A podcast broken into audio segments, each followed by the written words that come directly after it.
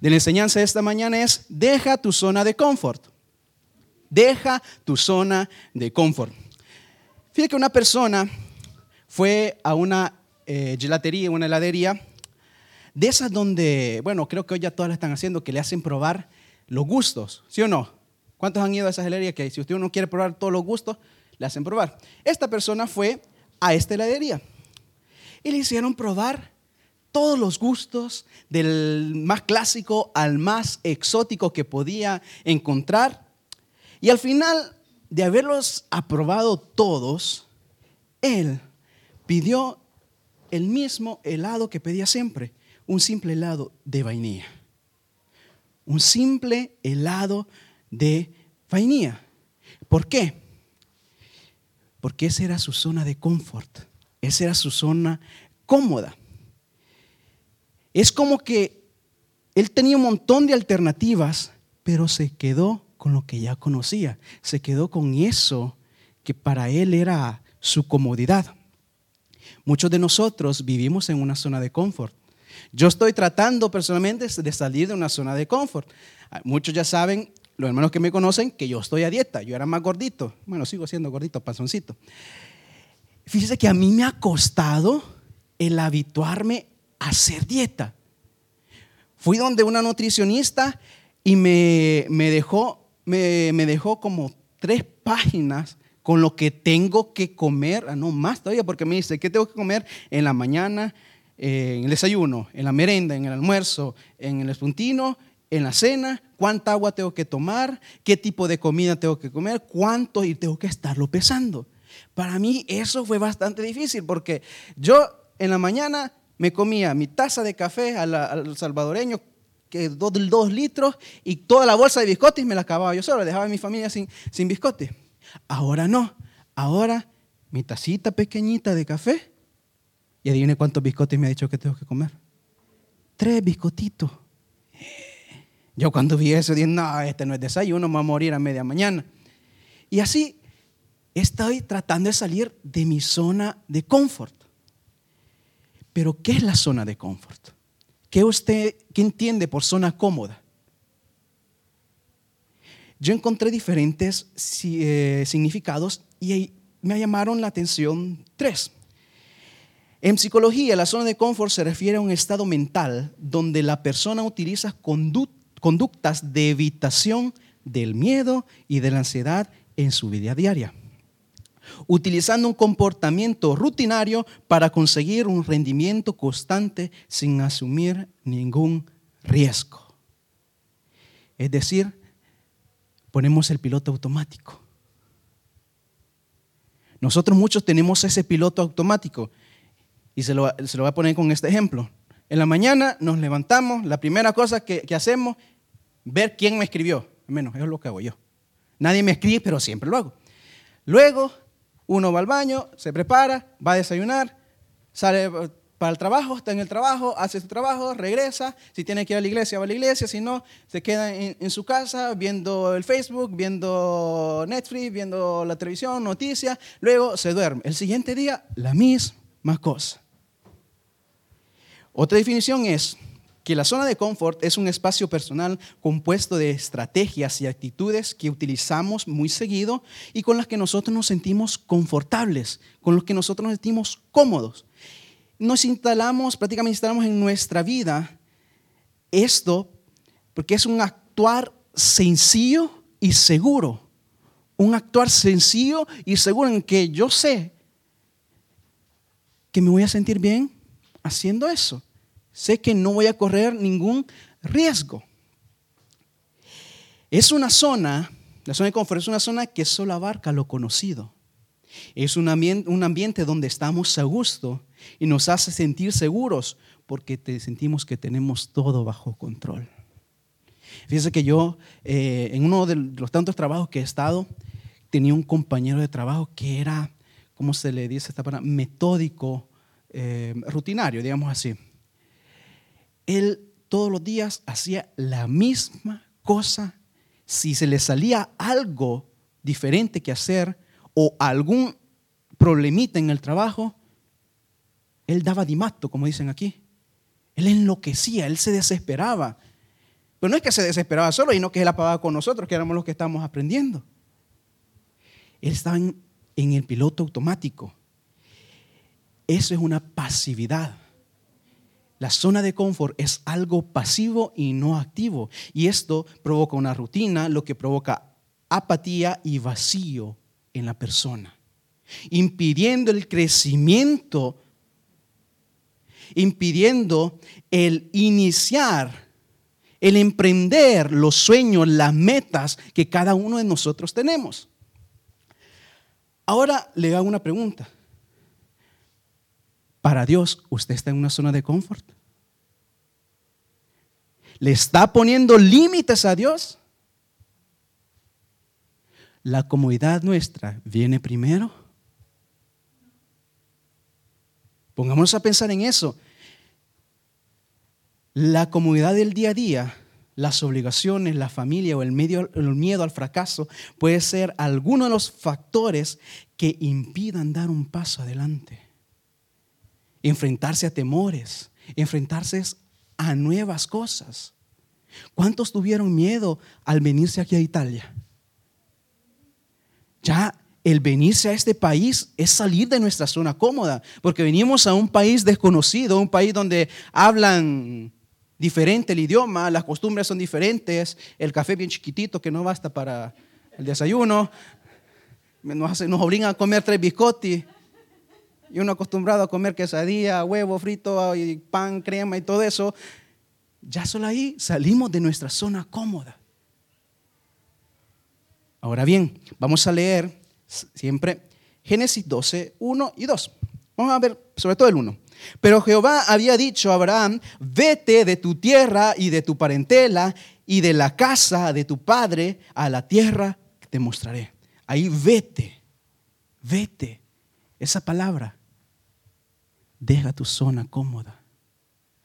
Deja tu zona cómoda. Abraham inicia una lista enorme de hombres y mujeres que a través de la historia han sido llamados para ser instrumentos por parte de Dios en el plan redentor de su Hijo. Cada llamado de Dios tiene condiciones específicas. Pero todos ellos demandan una obediencia completa y sincera. El llamado puede ser diferente, diferente manera, diferente objetivo, pero hay una cosa en común, la obediencia completa. El llamado también implica pruebas que se presentan en toda clase de circunstancias. Las condiciones no siempre van a ser favorables para el cumplimiento del propósito de Dios. Nosotros vivimos en una zona cómoda que nos da miedo emprender cosas. A mí me da miedo iniciar la dieta porque me gusta comer. Le soy sincero, a mí me gusta comer. No se me nota, ¿verdad? Que, chitito bien hinchado. A mí me gusta comer. A mí me da miedo emprender eso.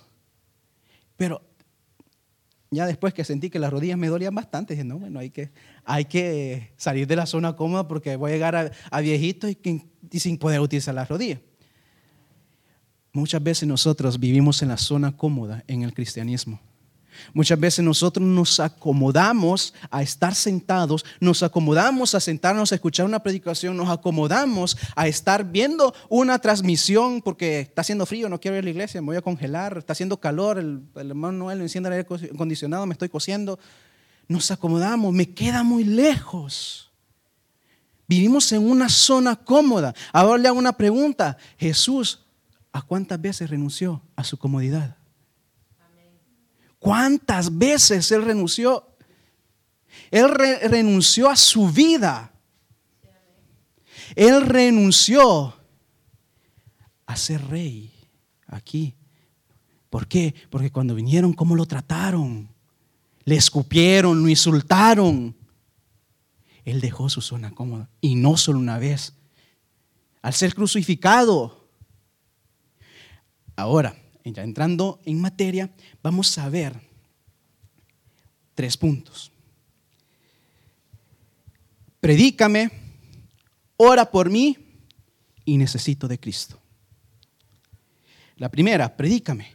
Las piedras hablan más que yo. las piedras hablan más que yo. A lo largo de la historia de la evolución humana, eh, de la industria, hemos podido ver cómo la materia prima, sobre todo la piedra, ha sido bastante fundamental. Baste saber la rueda. La rueda la hicieron de una piedra. La primera rueda. Ese fue un invento que ha venido hablando desde la invención y ahorita lo utilizamos en cualquier cosa. Los carros tienen rueda, sea para que caminen, sea en el motor. Todo utiliza la rueda, todo.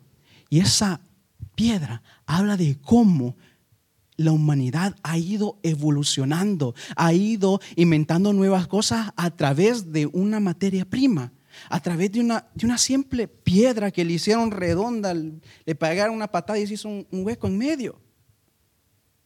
Y ahora le pregunto, ¿y tú por qué no hablas? ¿Y tú por qué no hablas? Acompáñeme a Éxodo 4.10.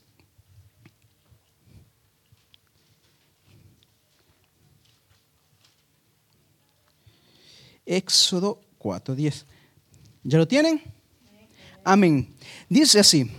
Entonces dijo Moisés a Jehová, ay Señor, nunca he sido hombre de fácil palabra, ni antes ni desde que tú hablas a tu siervo, siervo porque soy tardo en el habla y torpe de lengua. Soy torpe de lengua. Aquí vemos el llamado de Moisés. Vemos cuando Dios le dice a Moisés, necesito que vayas a Egipto porque te voy a utilizar para que liberes a mi pueblo. Y Moisés se queda. Así como cuando dice, el pastor dice, vaya a evangelizar nosotros. ¿Y qué voy a decir? Así es quedó Moisés. Señor, yo soy tartamudo.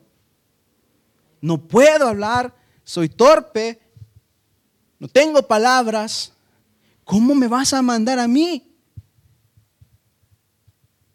Pero me encanta la respuesta del Señor, siempre en el 4, versículo de Éxodo 4, en el 11. Y Jehová le respondió, ¿quién dio la boca al hombre? ¿O quién hizo al mundo, al mudo y al sordo, al que ve y al ciego? ¿No soy yo Jehová? ¿No soy yo Jehová? Muchas veces tenemos ese miedo a predicar.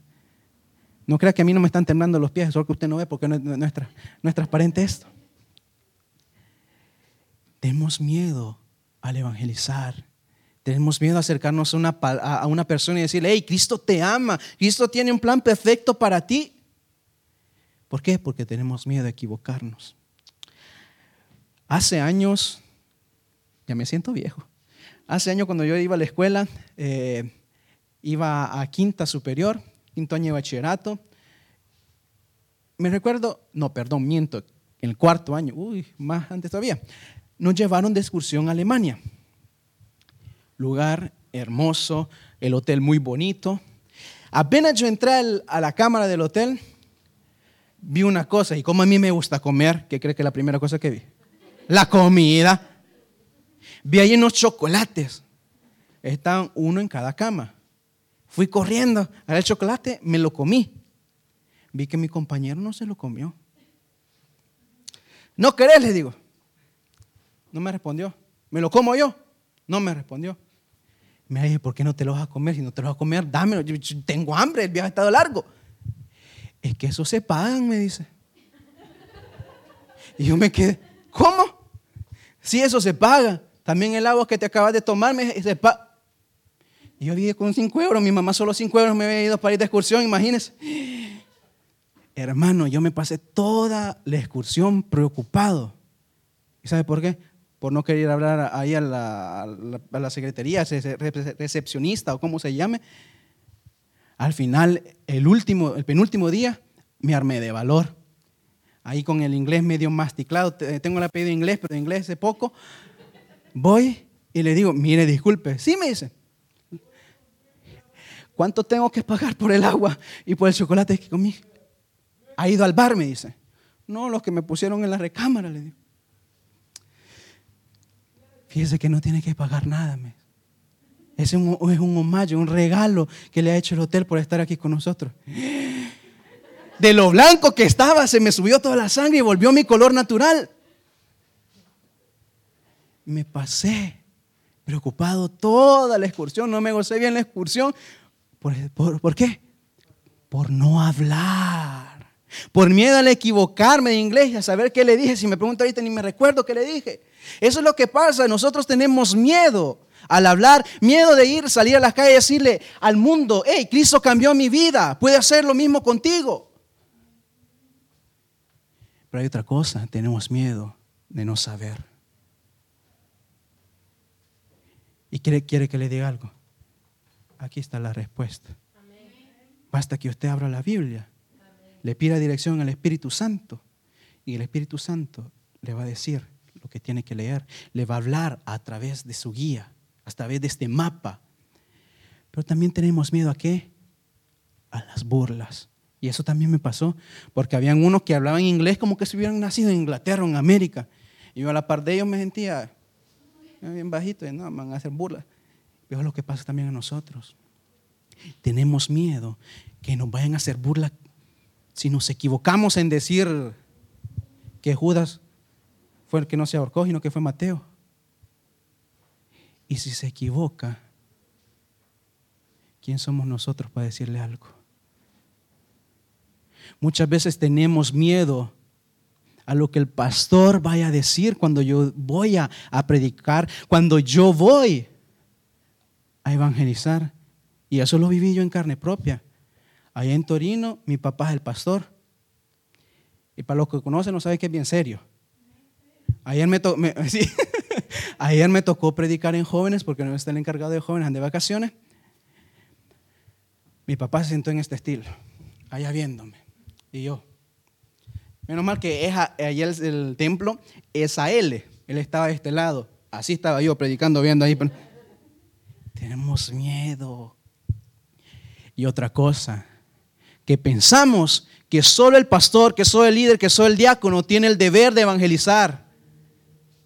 No, mi querido hermano. ¿Acaso usted no es hijo de Dios? ¿Acaso Dios no ha hecho maravillas en su vida? ¿Acaso no tiene su testimonio de contar?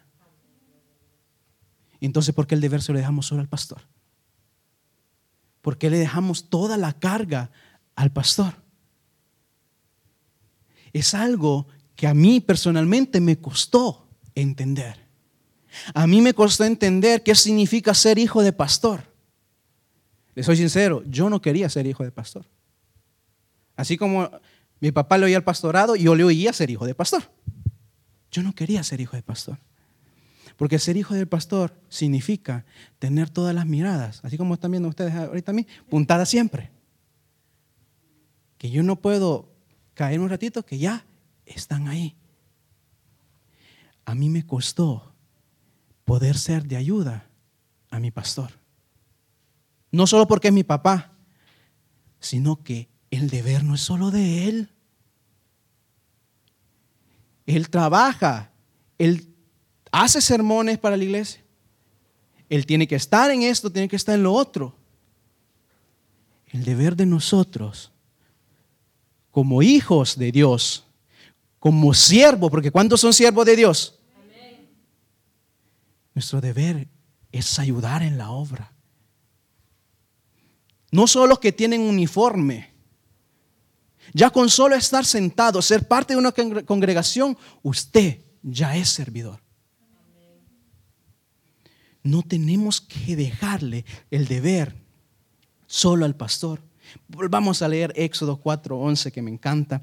Y Jehová le respondió, ¿quién dio, quién dio la boca al hombre? ¿O quién hizo al mudo y al sordo, al que ve y al ciego? No soy yo, Jehová. El 12. Ahora pues ve y yo estaré con tu boca y te enseñaré lo que hayas de hablar. Dios le dijo a Moisés, no me digas nada, anda. ¿Acaso no soy yo Jehová? ¿Acaso no soy yo el que creó los cielos y la tierra? ¿Acaso no soy yo el que te dio la vida? ¿Acaso no soy yo que te rescató de donde estabas? Ve, ve, sal de tu zona de confort, porque voy a ser yo el que va a poner las palabras en tu boca. No somos nosotros los que hablamos, es el Espíritu Santo que pone las palabras. Dijimos que vamos a ver, predícame, ora por mí y necesito de Cristo. Ya vimos, predícame, las piedras hablan más que yo. Vamos al punto número dos, ora por mí. Ora por mí. Acompáñame a Proverbios 3:27.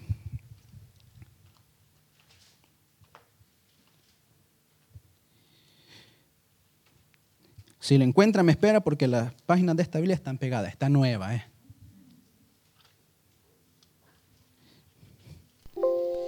Proverbios 3, 27.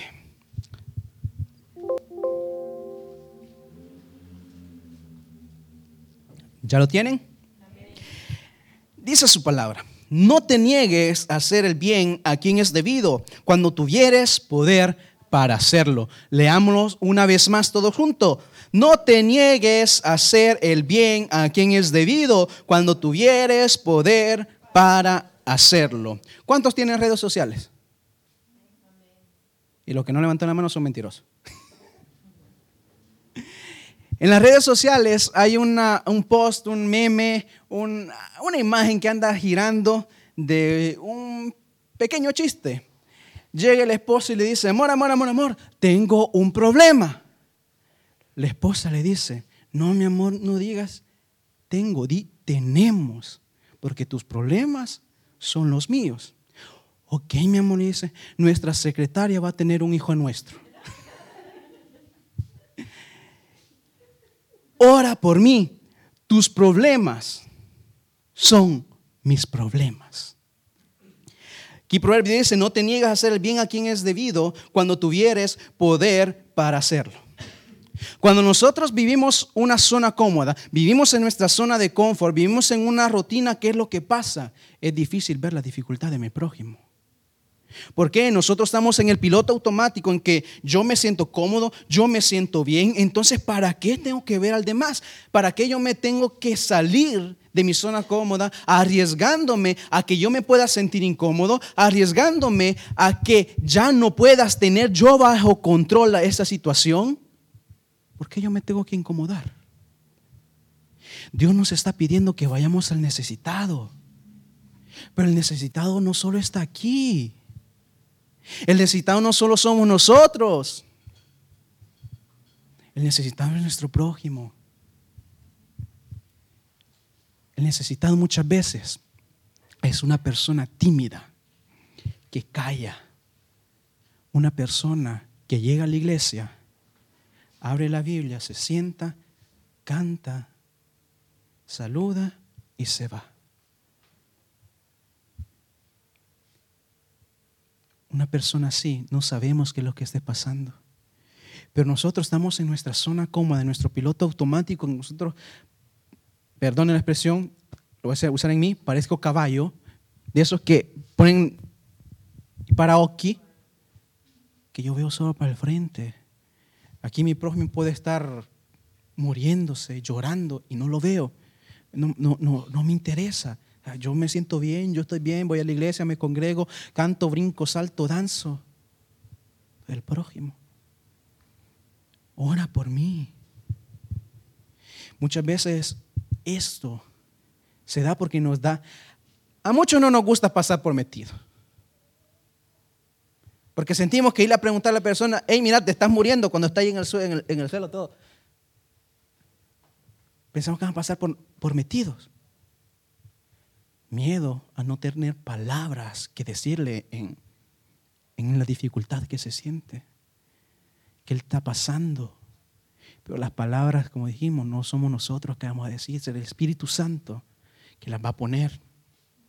Sentimos que es un deber muy complicado el acercarme a una persona, el darle seguimiento a una persona, yo que ya soy maduro espiritualmente, darle seguimiento a esta persona para que pueda crecer en medio de esa dificultad. Fíjese que a mí me tocó dar consejería marital. Y no estoy casado. Es verdad que ya fueron a pedir mi mano, pero no estoy casado. No sé qué significa que le revienten las cacerolas en la cabeza. Los que están casados ya me van a decir. Me tocó dar consejería marital. Y me puse, ¿y ahora qué digo? ¿Qué puedo decir? O sea, parezco viejo, pero estoy joven. No estoy casado. No tengo una experiencia de vida como la persona con la que estoy tratando. ¿Qué digo? No sé qué dije. Soy sincero, no sé qué dije. Solo sé que esa persona aceptó a Cristo como Salvador personal. Y puff, esos problemas maritales se fueron. No fui yo. Le digo, yo no me recuerdo qué dije. Era de noche. Me habían dado de comer, ya tenía sueño. Pero de la nada, todo le mejoró. Muchas veces estos deberes pensamos que solo le pertenecen al pastor. Que el pastor es el único que se puede preparar, el único que ha tenido el llamado, el único que puede atender a las personas con problemas. ¿Y nosotros? ¿No hacemos parte del cuerpo de Cristo? ¿No hemos sido sepultados y resucitados juntamente con Cristo? entonces, ¿por qué le dejamos el deber al pastor? Entonces, ¿por qué no hacemos lo que hizo Jesucristo? Que Él vino al necesitado. Él vino a buscar a aquel que está herido, a aquel que está cansado, aquel que ya no puede más. Ah, pero nosotros no, ¿verdad? Nosotros nos gusta estar aquí sentados, escuchando a un loco panzón hablando. Ah, me salió el verso sin esfuerzo.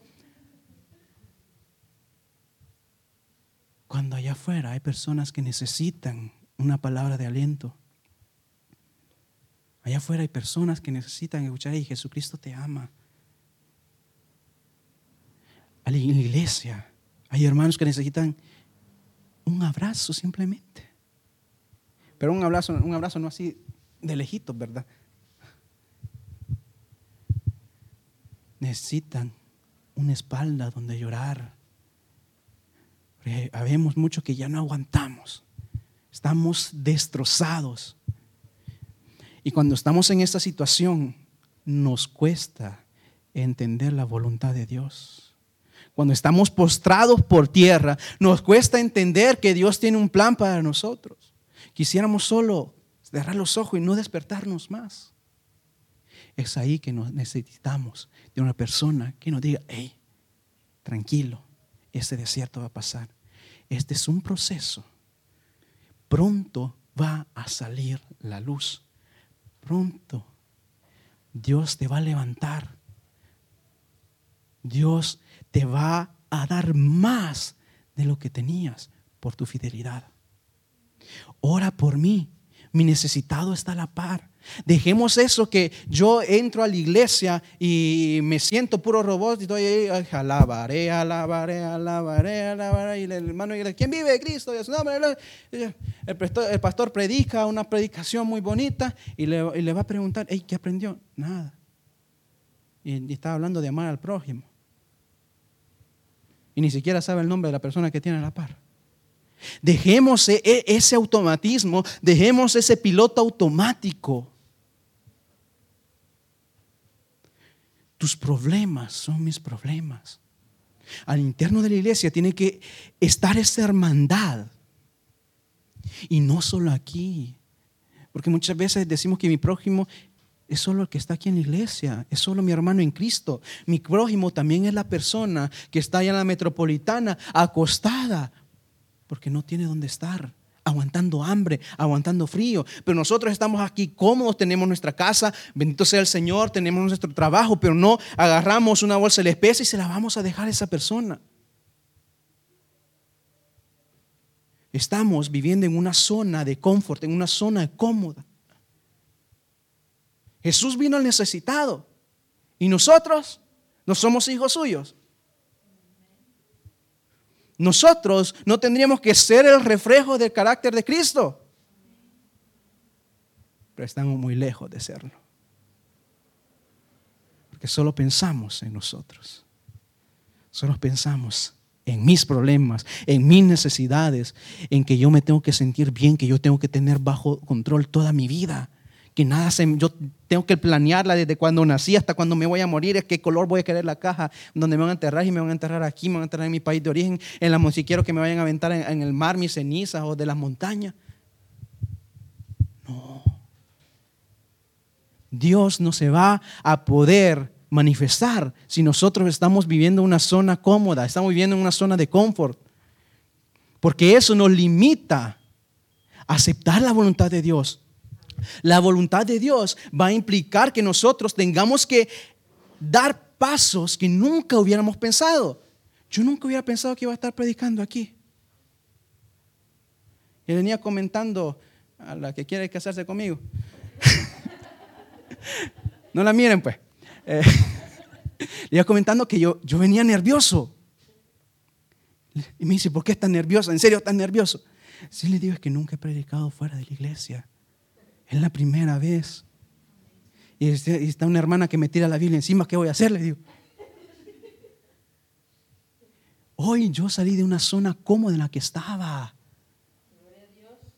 Yo, para mí este, gracias por el privilegio, gracias por la invitación. Es un placer poder compartir con ustedes. El llamado que Dios nos hace, Dios no me lo ha hecho solo a mí, se lo ha hecho a usted también. A que usted ponga su pie fuera de los esquemas. Hemos visto, predícame, las piedras hablan más que yo, porque yo no quiero hablar. Tus problemas son los míos, ora por mí. Ora por mí, ore por su prójimo. No se acuerda del nombre, no se va a recordar mi nombre. Ore por mí, ore por el panzón ese que estaba predicando el domingo 29 de agosto. Dios sabe. Dejemos de mandar al pastor donde los necesitados y dejemos de mandar al necesitado donde el pastor. Seamos de ayuda al pastor. Si un hermano, fíjese que está pasando esto, esto y otro. Lo que nosotros hacemos es escaparnos, irnos. Ah, sí, hermano, ya, ya, eh, ya le llamo. Ya le llamo, hasta cambió de número para no, que no lo vuelva a molestar. O nos mandan un mensajito, hey, brother, mire que estoy pasando por una situación difícil. Eh, no sé qué hacer. Lo bloqueamos como es fácil eso, ¿verdad? O lo bloqueamos en WhatsApp, en Facebook, en Instagram, en todas las redes sociales. Lo bloqueamos. ¿Y a dónde quedó ese reflejo del carácter de Cristo? Vamos a ver el número 3. Necesito de Cristo. Vamos a Romanos 10, 4.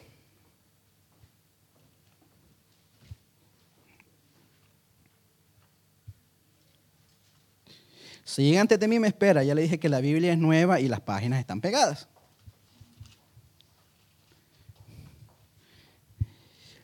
¿Ya lo tienen? Amén. Leemos tu palabra, Señor. En nombre del Padre, le dijo con la presencia del Espíritu Santo. Dice así. 10.4 le dije, ¿verdad? 10.14, perdón. Es que aquí la secretaria se equivocó. No es ella, no la miren. ¿Cómo pues invocarán a aquel en el cual no han creído? ¿Y cómo creerán en aquel de quien no han oído? ¿Y cómo oirán sin, sin haber quien les predique? La palabra griega aquí de predicar significa uno que anuncia, proclama o publica. O sea, que aquí no está diciendo que hay alguien específico para anunciar las buenas nuevas. No está diciendo que uno que estudia la Biblia, que se pone siete su siete a estar leyendo, pero no pasa del libro de Génesis, es el único apto para llevar las buenas nuevas de salvación. Muchas veces creemos que los líderes, los pastores, los diáconos, los teólogos tienen ese deber. Tienen ese deber de anunciar el Evangelio. Tienen ese deber de separarse en un púlpito a predicar. En esta pandemia se dio una cosa muy bonita. Satanás pensó que iba a cerrar todas las iglesias con esta pandemia, pero no se dio cuenta de algo. Cerraron sí locales, pero se abrió una iglesia en cada hogar de cada creyente. El púlpito no es del pastor. La iglesia no es del pastor. Vuelvo a repetir, el púlpito no es del pastor. Hay diferentes púlpitos. Este es uno. Este es el púlpito del templo. Este es el púlpito de su trabajo, donde usted tiene el deber de decirle, hey, mira, yo soy cristiano. No me vas a poner a orar difícil porque tengo que ir a la iglesia. En su escuela es otro púlpito para los que estudian. Deber de ser luz en medio de las tinieblas. Y después está el púlpito incorporado que tenemos aquí, Muchas veces no predicamos. ¿Por qué? Porque tenemos miedo a sentirnos incómodos. Tenemos miedo a, que, a salir de los esquemas, porque mi zona de confort está, es como cuando uno está en invierno, está en el asiento del tram, del tren, y va, ya uno ya lo calentó, ¿verdad? Y le dicen, me da el asiento, se pasa, y se pasa el otro, está bien helado. Y que más frío me da. No queremos salir de los esquemas. Punto número tres, necesito de Cristo. Y le hemos titulado, tu comodidad incomoda. Tu comodidad incomoda. ¿Por qué no predicamos a, a, mi amigo? ¿Por qué no le predico a mi familiar? Primero, porque no quiero que digan que soy religioso, que solo pienso en la iglesia. Segundo, no quiero incomodar a la persona se ve muy ocupada.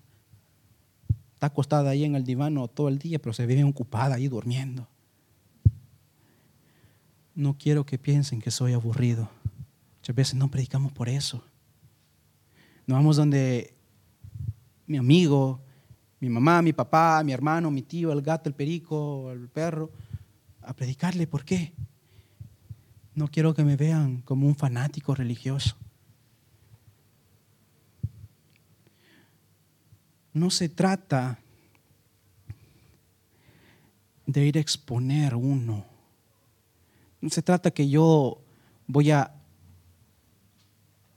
voy a hablar, sí, pero no van a ser mis palabras. No va a ser mío. El mensaje que yo voy a dejar en esa persona no soy yo. Lo que le está quedando en esta mañana a usted no soy yo que lo estoy hablando.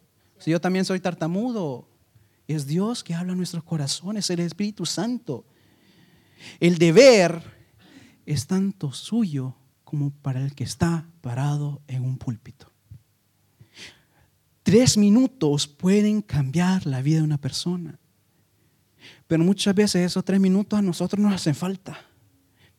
Nuestra comodidad es más importante que llevar el Evangelio. Nuestra comodidad es más importante que Cristo. Le voy a pedir que regrese conmigo a Génesis 12.1.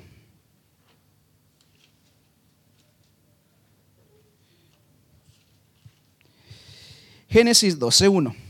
Dice, pero Jehová había dicho a Abraham, vete de tu tierra y de tu parentela y de la casa de tu padre a la tierra que te mostraré. Y haré de ti una nación grande y te bendeciré y engrandeceré tu nombre y serás bendición. Dios llama a Abraham y le dice, deja tu zona como deja tu mamá, tu papá, deja toda tu tierra y andate a la tierra que te, yo te voy a mostrar. Él no dice, y haré de ti una nación grande. Y haré. Y hasta entonces vas a ver mi gloria.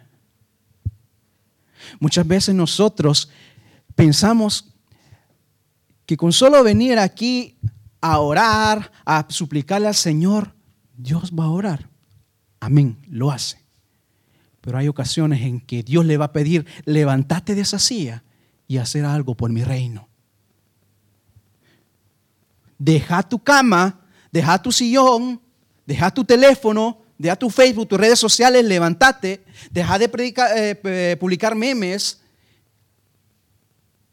hace una directa y lee un proverbio. Eso nos cuesta.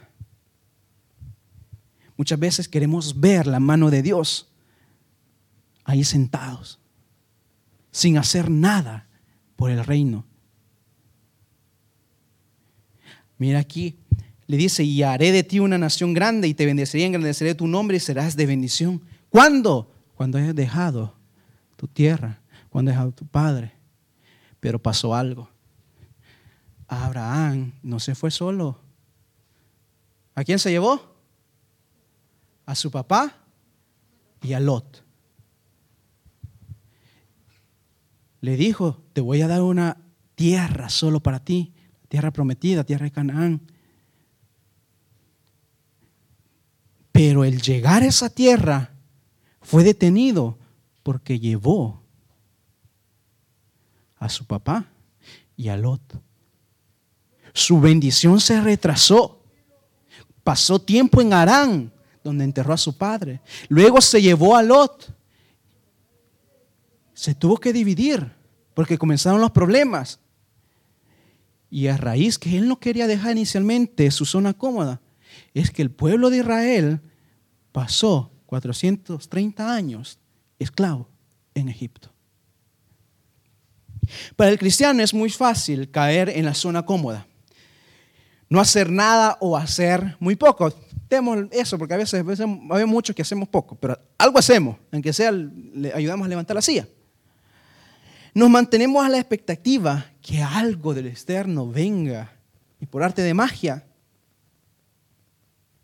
cumpla todo, haga todo por nosotros. A veces decimos, estoy esperando que el Espíritu Santo me llene, me guíe. Y está bien, el Espíritu Santo lo hace.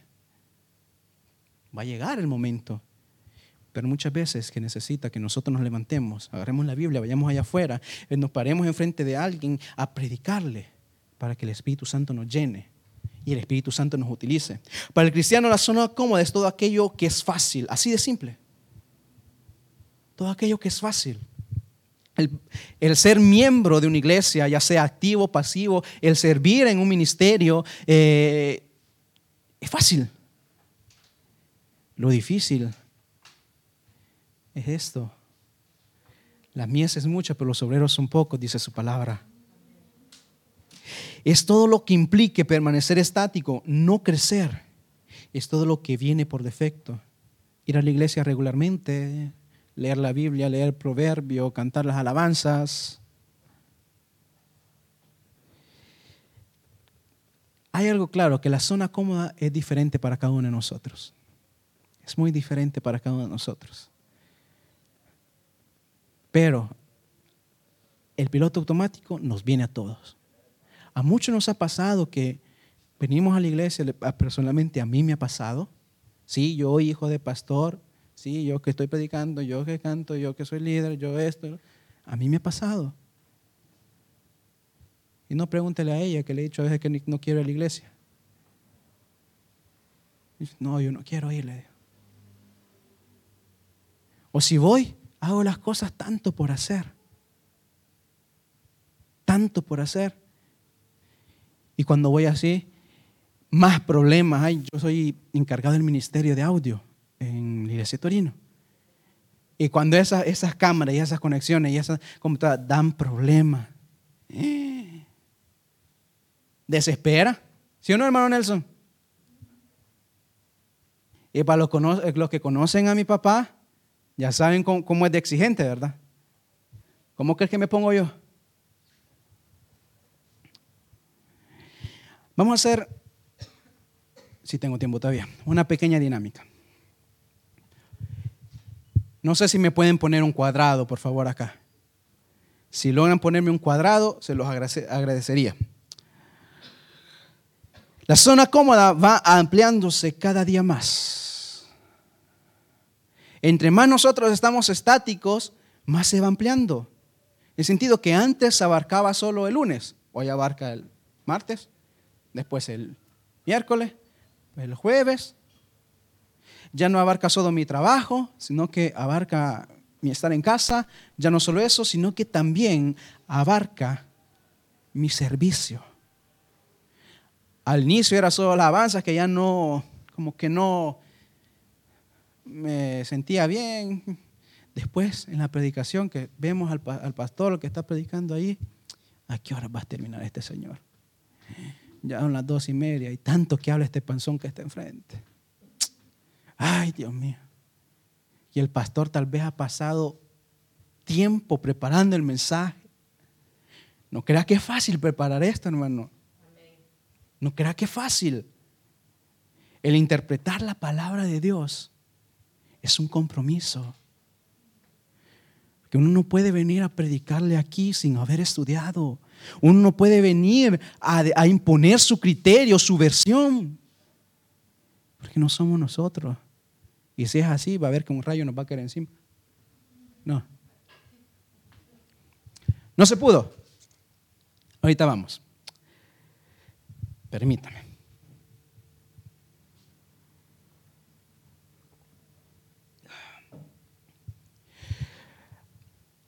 Mientras nos ponen el cuadrado,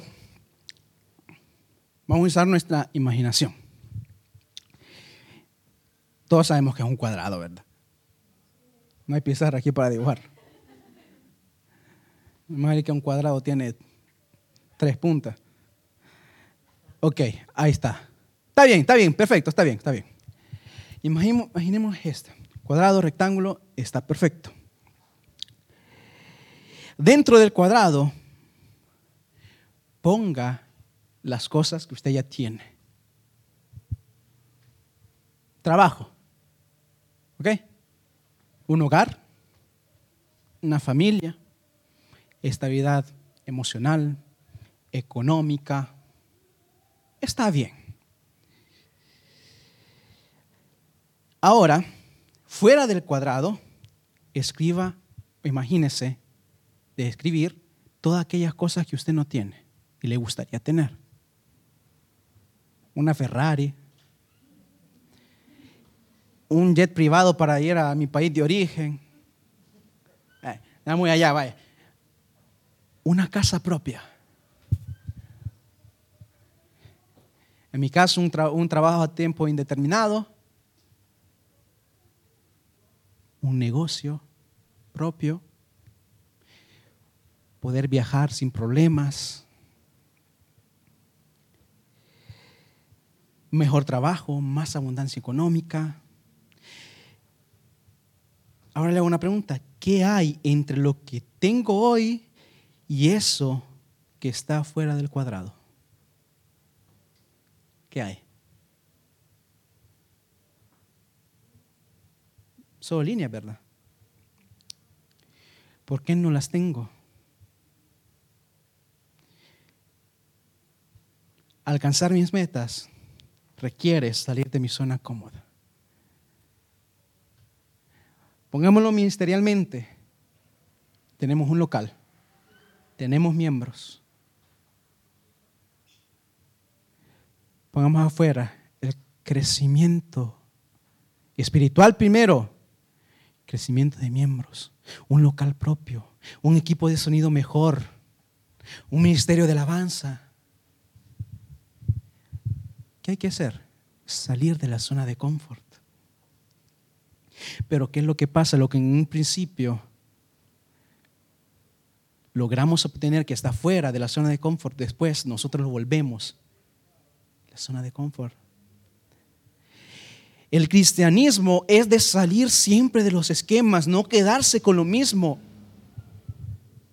El cristianismo se trata así, hoy hice esto, mañana puedo hacer algo mejor. Hoy estoy implementando esto, mañana podemos implementar otra cosa. Hoy estamos transmitiendo así parado, mañana podemos transmitirlo de cabeza abajo. Un ejemplo, salir de los esquemas. Termino con esto. Tenemos que entender que la voluntad de Dios no se puede encerrar dentro de ese cuadrado. No se puede encerrar dentro de nuestra zona cómoda. Sería como ver un paisaje hermoso en la ventana del tren, la ventana del carro, y pensar que solo eso es el paisaje. Cuando bastaría simplemente sacar la cabeza fuera de la ventana para ver la hermosura de ese paisaje. Traduzcámoslo. Muchas veces pensamos que las bendiciones que tengo son las que Dios quiere que tengamos. Bastaría solo salir de esa zona cómoda para ver todas las bendiciones que Dios nos tiene preparados. Regalen un fuerte aplauso, Señor. Vamos a orar. Amantísimo Padre, buen Dios que estás en los cielos, santificado sea tu nombre. Te damos gracias, Padre amado, porque nos has permitido compartir tu palabra en esta tarde, Señor. Te suplicamos, Padre amado, que seas tú. Ayúdanos, Señor, a ser hacedores, Padre amado, y no solo oidores, Señor.